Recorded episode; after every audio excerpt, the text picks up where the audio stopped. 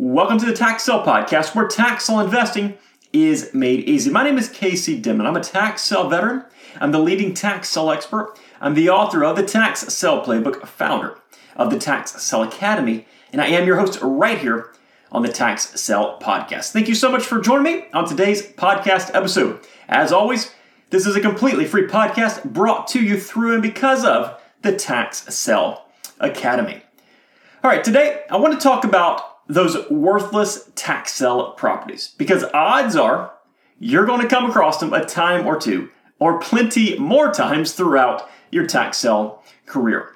So let's go over three examples today and the reasons that those type of properties even exist and most importantly how you should approach them from an investment standpoint. So what am I even talking about when it comes to worthless tax sale properties? There are plenty of different examples, but let's talk about three that I see come up very commonly. The first one is a strip of land. And I've seen these strips of land go on for 10,000 feet. That's nearly two miles. Now, it's only six feet wide, so six feet by 10,000 feet long. That is a 1.3 acre parcel of land, of course, but at six feet wide, it is pretty useless to most people. Now, I did a case study a year or so ago about a man who thought he was purchasing a townhouse. That townhouse would have been worth upwards of $200,000, and he only paid $9,100 for what he assumed was a townhouse, which of course would have been an incredible deal. Unfortunately, it was a one foot strip of land that was basically between two townhouses. And this isn't entirely uncommon. When developers develop real estate, they generally want to try to use every square inch of that real estate in some sort of productive way, right?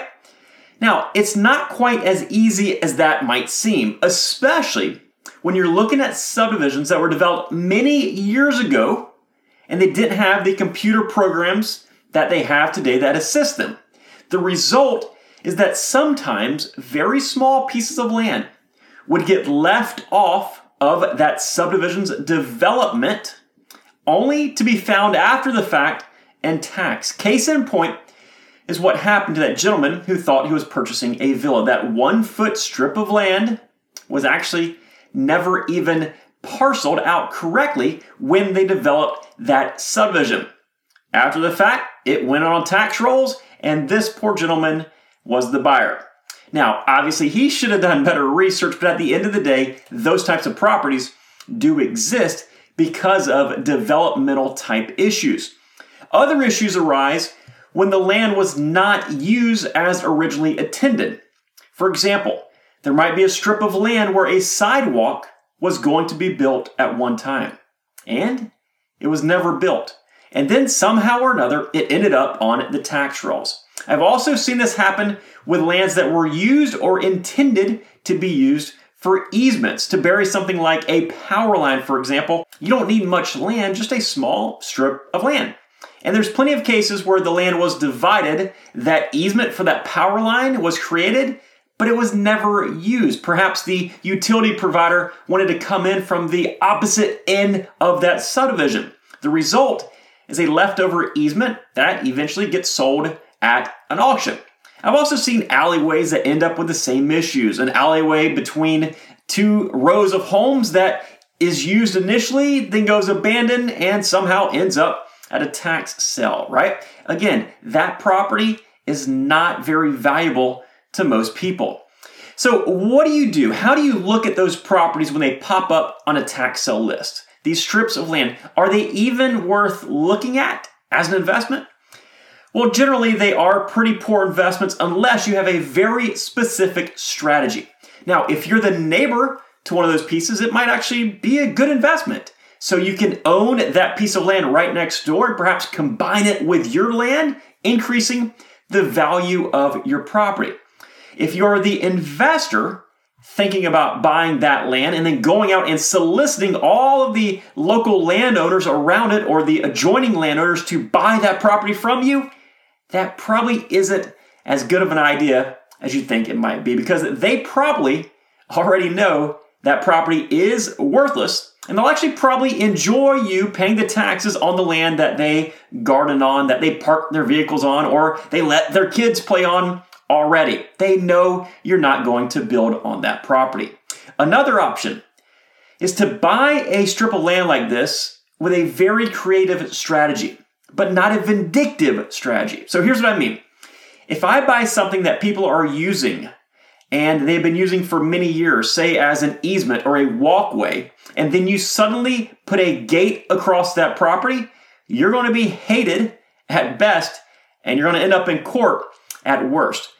But the way to look at this in a method that makes sense and can make a lot of people happy is by using an easement, by buying an easement or a strip of land to access lands that you own or intend to own in the future. So I've personally purchased an easement before that attached to a piece of land behind it. It was a 20 foot wide piece of land that attached to some acreage back behind some other homes. These were two separate parcels. You had the acreage, then you had the easement. Both of these came up at the tax sale. And I was interested in both of these, mainly the acreage, but I needed that easement in order to access that acreage. Now, that strip of land, that came up first at the tax sale. So I purchased it first. A couple of properties later, they sold that acreage. And even though that acreage did not have legal access, it still sold for quite a bit of money. More money than I wanted to invest in that property. But the cool part here is the person that purchased that acreage walked over to me and said, Listen, I know that you purchased that strip of land that provides access to the acreage that I just purchased, and I'll give you twice what you just bought it for. So I double my money in a matter of minutes. So when you're buying strips of land like we described, you must be extremely careful and extremely strategic. Now, on that same token, let's talk about the properties that are just too small to build. And we have two classifications of this. The first are properties that are obviously way too small. Like you cannot even fit a structure on these properties. These are not just strips of land, but it's like a 10 foot by 10 foot piece of land, or maybe 20 by 20, something very, very small where you just can't do anything with it. Obviously, not much room at all with those properties. Now, the second type of properties that are too small to build are properties that are too small per current county code. So let's say you have a 50 foot by 100 foot lot, but the county requires at least 7,500 square feet to build.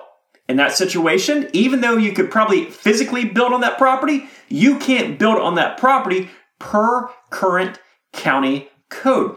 Another way to look at this is through the required setbacks. So a setback is the distance from the property line to the structure.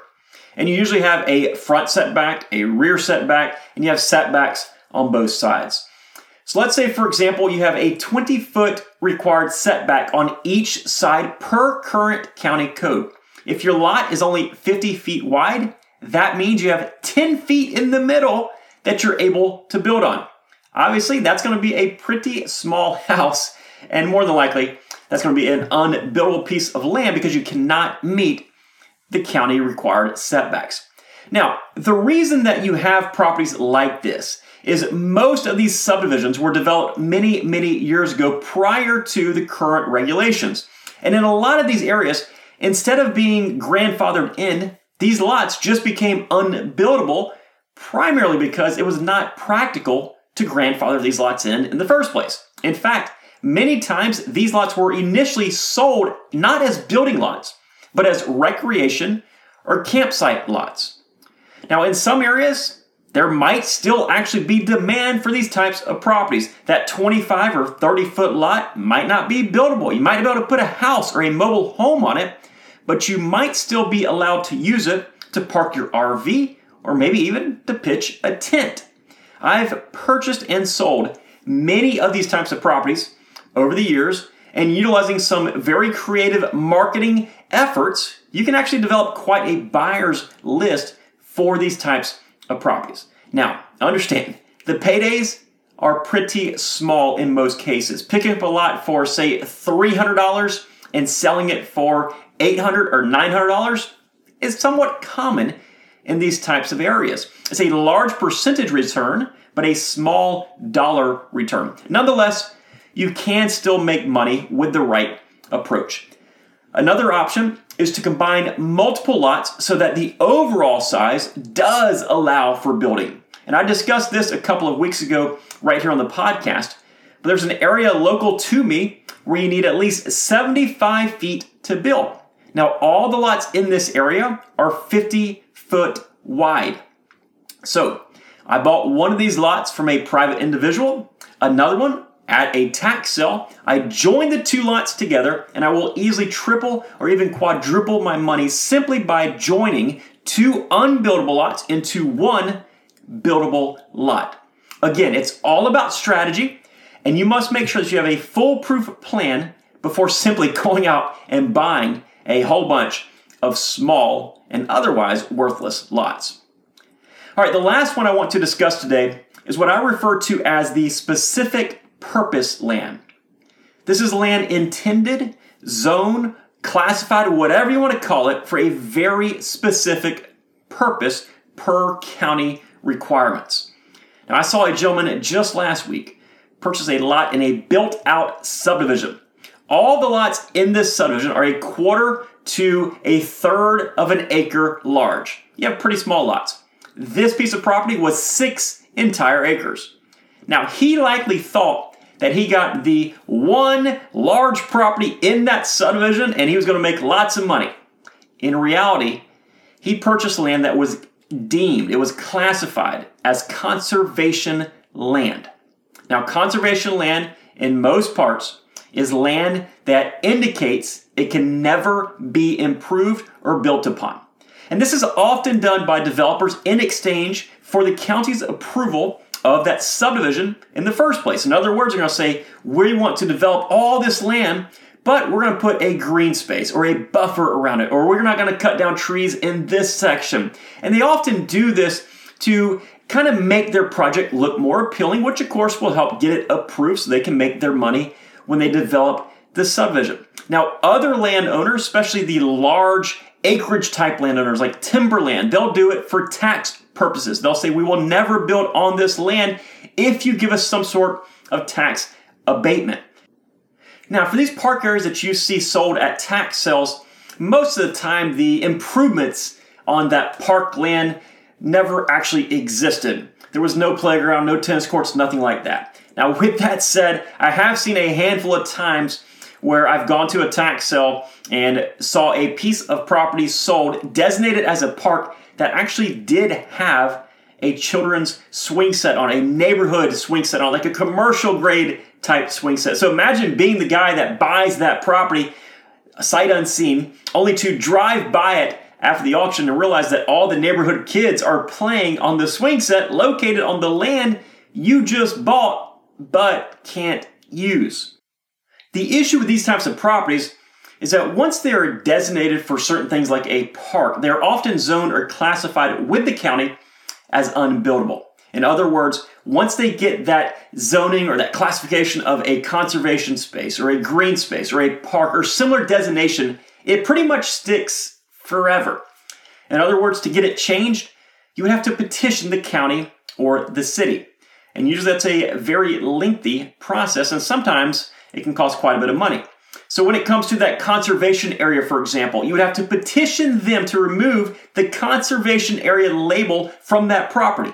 And that's highly unlikely, especially when you think about it from the county's perspective. It's going to make the county office that approves that look real bad. And in a lot of areas, an elected official actually has to approve that. And they're probably not going to change that classification just because you asked them to. Now, if it's a community park, the same thing goes. If it's a community swing set area, for example, you would actually have to petition the county to remove that swing set, to remove that park classification, so you can now flip that property or build on it or whatever you want to do. And also, something to think about in many areas, when you go to petition to change the land use of a piece of property, all of the area neighbors are notified per county requirements in a lot of areas. And it could be everybody that owns property within a thousand feet, within a half a mile or a mile. So you're not only petitioning the county to change the land for you, you have to get that elected official or that county office to be on your side. But in addition to that, you're probably going to have to go in front of some sort of board or some sort of hearing. And when you do that, just think about all those property owners that are going to show up at that same hearing to contest your change to the zoning or land use, especially when their children plays on that playground every single afternoon. So in this situation, it's usually not worth the risk trying to buy a property like this and make it work. The issue is that your reliance on the county or the city to change the zoning for you is the entire basis behind your investment. And as mentioned, odds are they probably won't redesignate a property from a park or conservation area to a single family lot just because you want them to. So, as you can see, there are plenty of worthless properties at tax sales. In some situations, you can actually figure out some very creative ways to make money with them. In other situations, it's nearly impossible to make money with them, and it's very, very risky to even try. My suggestion is to first make sure you are thoroughly researching the properties that you're looking at to make sure you know how to spot these worthless properties so you don't buy them by accident. Secondly, if you decide you want to make an attempt to turn them into cash somehow, develop your strategy pre purchase. Never buy something simply because it is cheap. And then lastly, start very small. Buy one, buy two, execute your strategy, and then go back and buy more. So research, strategize, and then test that strategy. And if it all works out, by all means, go for it. There should not be a whole lot of competition on those types of properties. That's it for today. Thank you so much for joining me. If this episode or any of our episodes right here on the Tax Sale Podcast have helped you out, please do me a huge favor and leave us some positive feedback on whatever podcasting platform you're listening to us on right now. It truly means quite a bit to us when we see those positive reviews. And for more information on tax sale investing, be sure to check out all the links in today's show notes. Take care, and we'll see you next time. Bye bye.